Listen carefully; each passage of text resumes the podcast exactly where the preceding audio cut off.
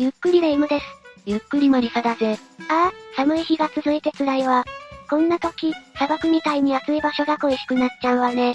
そこでハワイとかじゃなく砂漠が出てくるあたり、レ夢ムは変わっているな。いいじゃないの、砂漠にはピラミッドにスフィンクス、ロマンのあるものばかりがあるんだし。実は砂漠にはロマンだけじゃなく、数多くのミステリーも眠っているんだよな。そうだ、じゃあ今回は砂漠で見つかった奇妙なものを5つ解説していくぞ。それじゃあ早速、ゆっくりしていってね。砂漠で見つかった奇妙なもの5001。奇妙な3本指。2017年、ペルーナスカで発掘されたミイラが、世界中で大きな話題となったぜ。びっくりすることにそのミイラには3本しか指がなく、またやたらと長い頭に大きな目を持つなど、世間を騒がせることになったんだ。ええー、それってもろ宇宙人じゃないの？でも写真を見ると作り物にも見えちゃう気が。確かにこのミイラ、いかにも宇宙人といった見た目なのもあり、霊夢が信じられないのもわかるぜ。しかしイギリスなどの研究者たちが調査を行ったところ、これらは作り物ではなく、かつては生きていた存在だったことが明らかになったんだ。ほう。あまりにも綺麗なせいか、やっぱり作り物に見えちゃうけどね。それはおそらく、ミイラを覆う白い粉のせいだな。これはミイラを作る際、体を乾燥させるために使用されていた薬品だぜ。この白い薬品の内側まで見ていけば、ちゃんと皮膚が観察できるぞ。生き物だとしても、やっぱり私たちみたいな人間の姿とはかけ離れているわ。まさかとは思うけど、本当に宇宙人のミイラなのかしら？霊夢の言う通り、このミイラは私たちが想像する宇宙人の特徴を兼ね備えていたこともあり、当時多くの人々がついに宇宙人のミイラが見つかったと考えていたぞ。だとしたらかなりヤバい発見ね。そのミイラの調査結果について、もっと詳しく知りたいわ。ああ。3本指のミイラはマリアと名付けられ、X 線調査に DNA 解析、年代測定など、様々な調査を受けたぜ。その結果このミイラ、マリアは1600から1700年前のものと判明したぞ。これに加えて人間に近い骨などの構造も見られ、意図的な工作がされた後は見られなかったんだ。それがマリサのさっき言っていた生きていた存在であることの証明なのね。調査を続けていくと、さらにとんでもないことが分かってきたぞ。2021年時点の情報では、なんとマリアの DNA は、人間のものと33%しか一致していないことが明らかになったんだ。やっぱり宇宙人だったってこと？ただし先ほど説明したように、マリアには人間のような骨の構造があることがわかっているぞ。それに加え、腹部あたりに内臓も確認できたんだ。基本的な部分は人間と一緒なのね。でも、これでも DNA の一致率が3割ほどだなんて。ちなみに人間とバナナの DNA 一致率は50%、人間とナメクジの DNA 一致率は70%だから、ここからいかにマリアが私たちと異なった存在かがわかるな。逆にバナナやナメクジの方が人間と全然違う見た目なのに、不思議ね。生物学的に見れば、33%しか DNA が一致していないにもかかわらず、ここまで人間の体と似たような構造の生き物が存在することはありえないとのことだ。つまり、この発見によりマリアが宇宙人である可能性が高まったってことかしら？これ以外にも、マリアが人間と全く異なる生物であることを示す証拠があるぞ。それが、鳥などが産むような卵の存在だ。マリアさんこんなに人間に似た見た目をして、卵を産むの？ああ。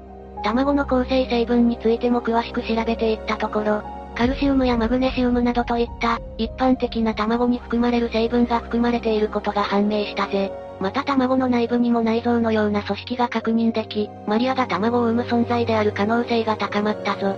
ほう、これは大発見じゃない。ペルー政府は当初、ナスカで見つかったミイラはいたずらによるものではないかとも考えていたんだ。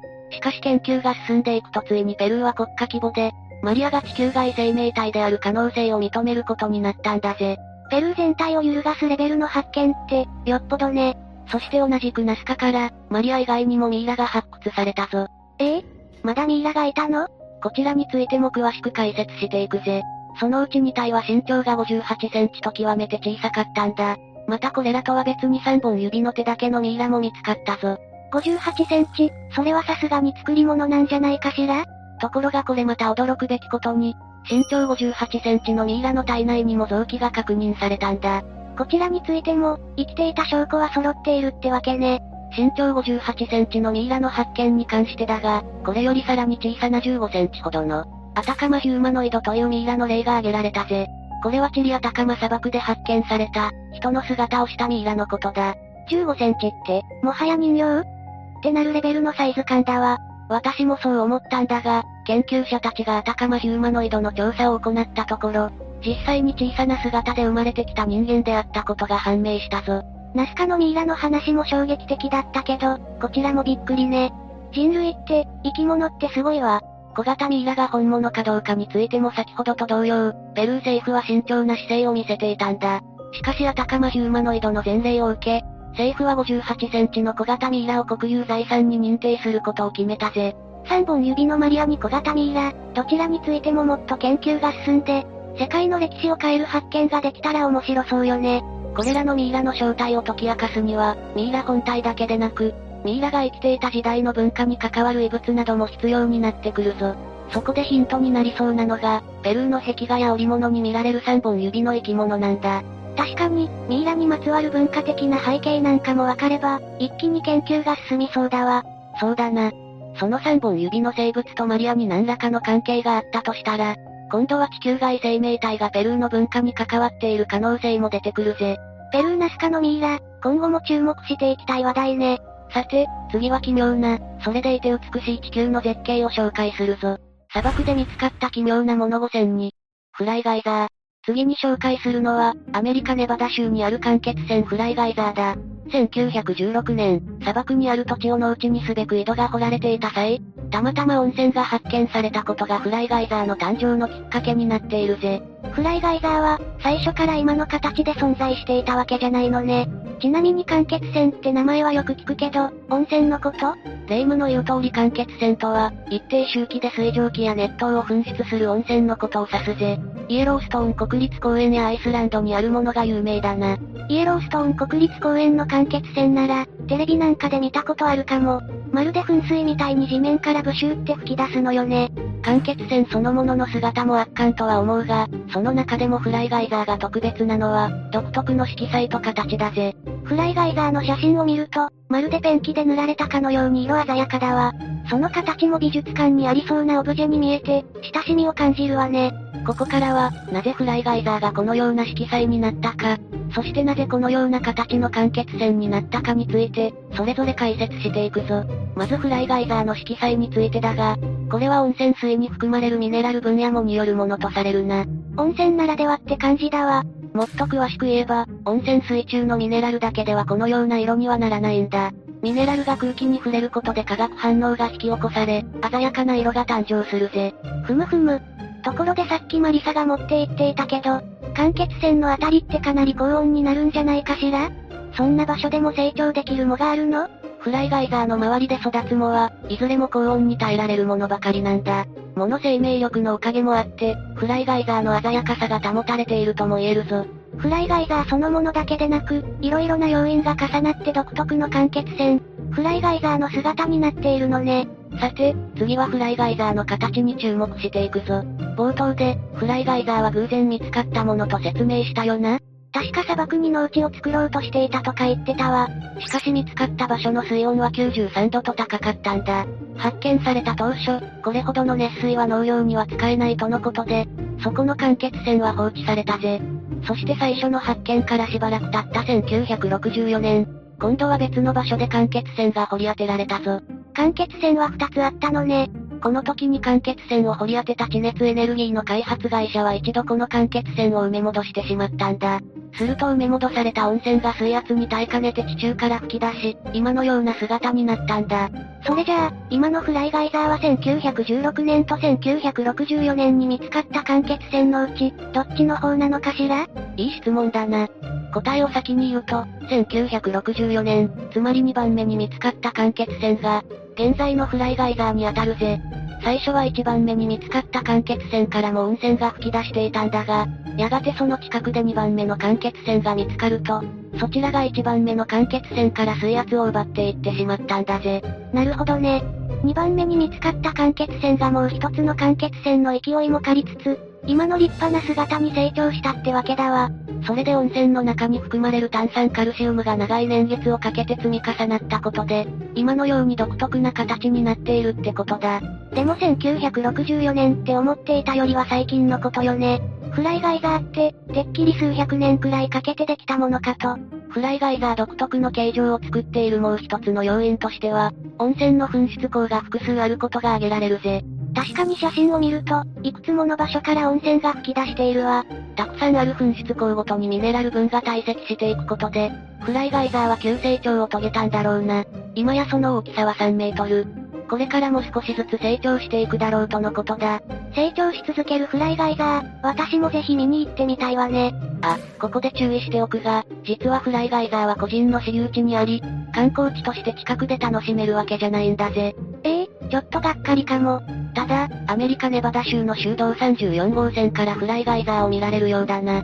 霊夢も視聴者の皆さんもフライガイザーを見る際は、マナーを守って楽しんでほしいぜ。わかったわ。やっぱり私も日本人として、マナーは守らないとね。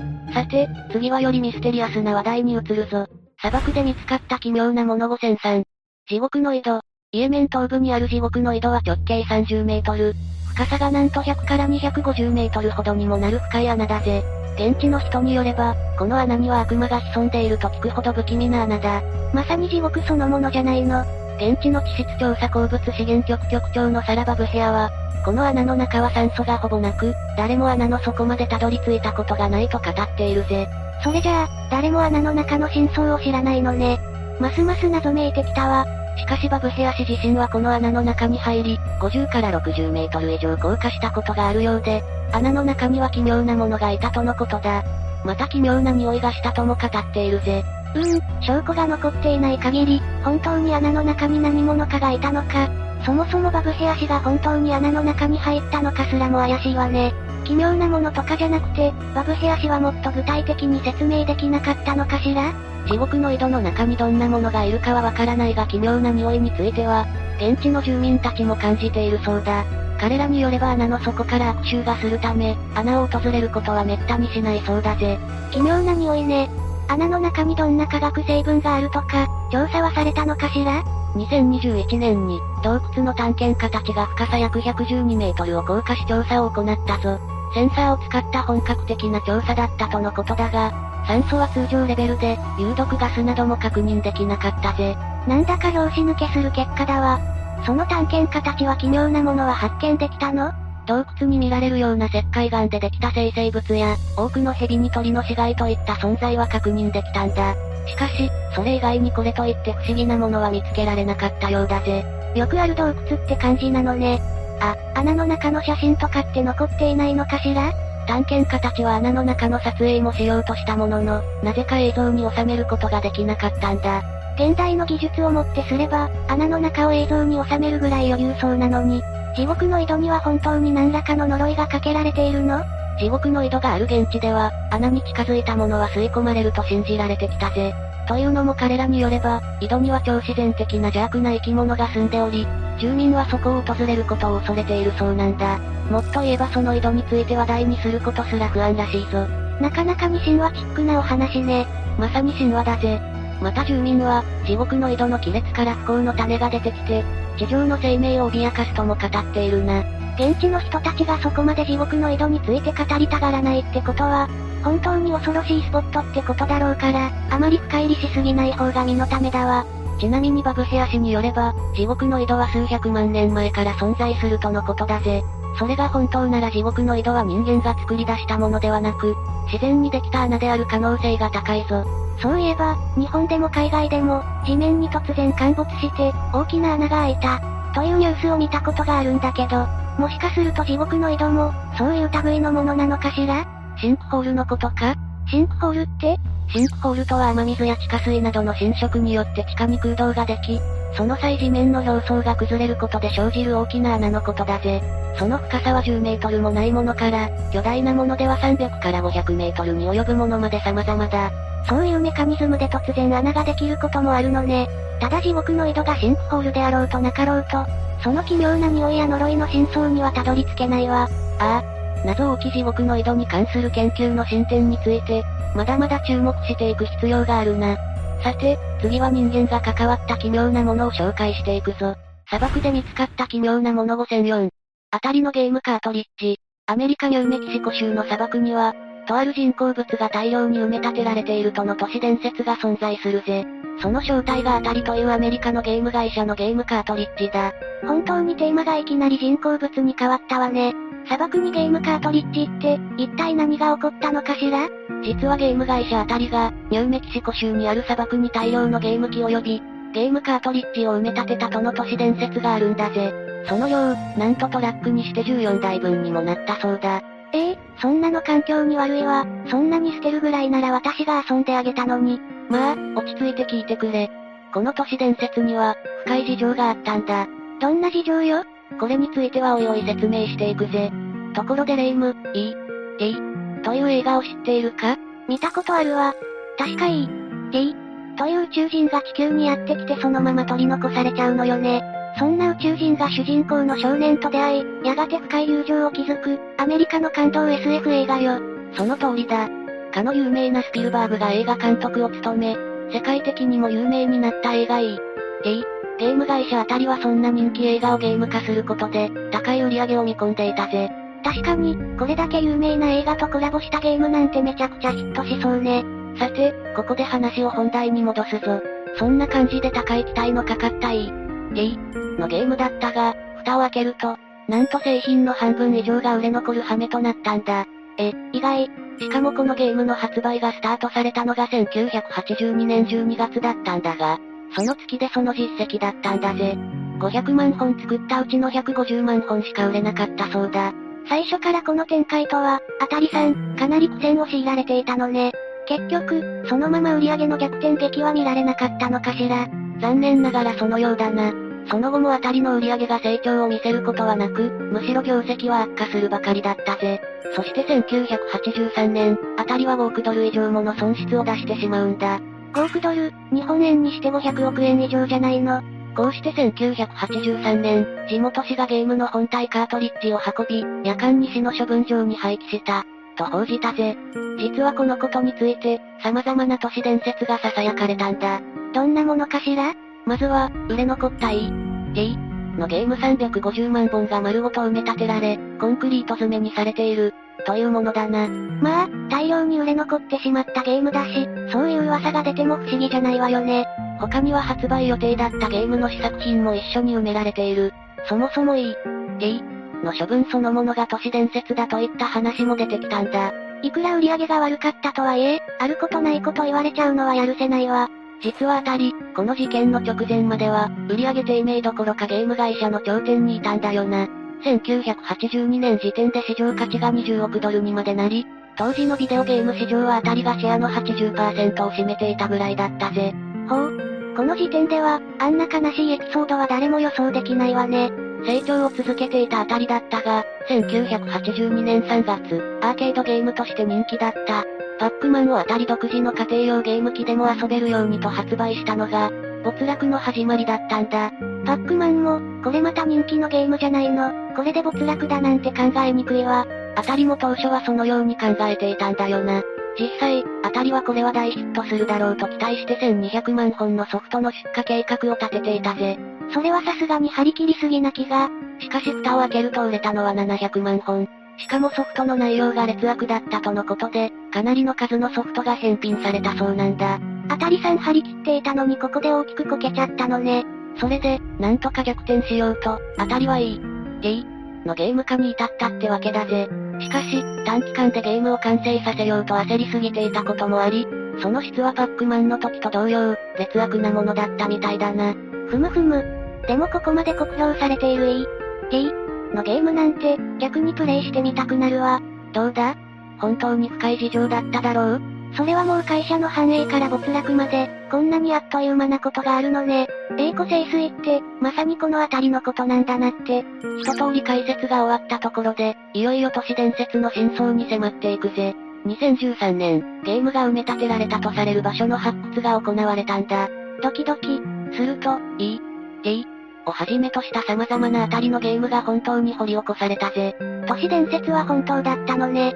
しかも当時あたりでゲームの処分の責任者を務めたジェームズ・ヘラー氏によれば、なんと72万8000本ものゲームが埋め立てられているそうなんだ。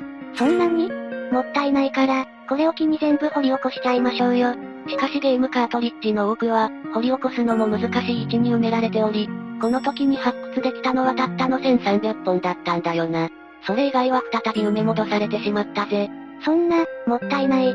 ただ、発掘された1300本のゲームのうち、800本はオークションサイトに出され、残り500本は世界中の博物館に寄贈されたり、保管されたりするなど大切に扱われているとのことだ。そうね、せめて生き残ったゲームだけでも大切にされてほしいわ。さて、次も砂漠で見つかった奇妙な人工物を紹介していくぞ。砂漠で見つかった奇妙なもの5選を。第二次世界大戦の戦闘機。2012年、サハラ砂漠で第二次世界大戦時代の戦闘機キテホークが発見されたぜ。1942年に墜落したとみられるものだが、保存状態は極めて良く、ツタンカーメン王の墓に匹敵する発見とまで評価されたんだ。丸々70年もそのままの状態で残っていたってこと？戦闘機と聞くと怖いけど、ちょっとロマンも感じるわ。キテホークは戦闘機のイギリスでの愛称であり、正式名称は、アメリカのカーチスライト社が開発した P40 だな。実用性と量産体制を兼ね備えており、対戦初期に重要な役割を担っていた戦闘機だ。日本軍との戦闘にも使われたんだぞ。平和ボケしている私には想像がつかないけど、日本にもそんな風に戦っている時代があったのよね。P40 は最大時速が575キロにもなり、アメリカのみならず、イギリスにカナダ、オーストラリア、南アフリカと、多くの国々で使われていたぜ。そのキテホークとやらは、どこの国のものかわかっているのかしら？サハラ砂漠に墜落したキテホークを操縦していたのは、イギリス空軍のデニス・コッピング軍曹だ。別の空軍基地に向かう途中、方向を間違って墜落したのではないかと言われるぞ。イギリスの方だったのね。サハラ砂漠に墜落した時点で軍曹は生きていたものの、何しろ暑さの厳しい砂漠だ。生き残るのは難しかっただろうな。確かに、ここ砂漠だったわ。しかもサハラ砂漠なんて、めちゃくちゃ広いじゃないの。ああ、実は軍曹の遺体は見つかっておらず、おそらくだが助けを求めて砂漠をさまよい、そのまま植えて命尽きたのではないかというのが私の予想だぜ。うう、切ないわ。まあ、これは推測に過ぎないがな。ただ、基地航空を操縦していた軍曹のことが明らかになると、イギリスはロンドンにある英国空軍博物館に展示したいと語ったぞ。これは2012年時点での話で、キテホークの現在については調べてもよくわからなかったが、キテホークが無事であり続けていることを祈っているぜ。その方が、きっと軍曹も喜ぶものね。というわけで今回は砂漠で見つかった奇妙なものについて解説したぞ。世界の砂漠はこんなにもミステリーに溢れていたなんて、想像したこともなかったわ。楽しんでくれたようでよかったぜ。でも、ミステリーの裏には少なからずロマンもあったのよね。今回のマリサの話を聞くと、ミステリーとロマンって切っても切り離せない存在な気がするわ。砂漠以外にも、世界にはそんな存在がたくさんあるぞ。これからもそれらについて面白い解説をお届けしていくから、楽しみにしていてくれ。私もマリサの解説、楽しみにしてるわ。というわけで、今日の動画はここまで。動画が面白かったら、高評価とチャンネル登録をお願いします。最後までご視聴いただきありがとうございました。